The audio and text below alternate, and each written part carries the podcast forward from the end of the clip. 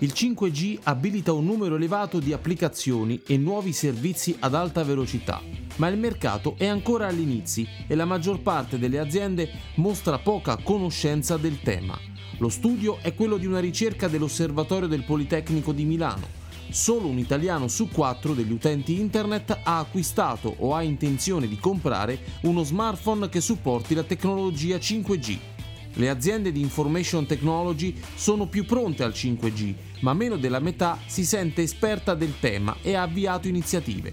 Inoltre sono 122 le sperimentazioni su casi d'uso condotte in Italia, ancora un numero troppo basso per parlare di nuova evoluzione tecnologica. Eppure la pandemia ha costretto tante aziende a riconvertire le proprie attività in smart working, quindi ad utilizzare maggiormente il traffico dati tra utenti privati. Il 5G è una rivoluzione con tante possibilità di applicazione in molti settori, ma sembra esserci molta diffidenza e poca voglia di aggiornarsi da parte soprattutto delle aziende e degli stessi utenti.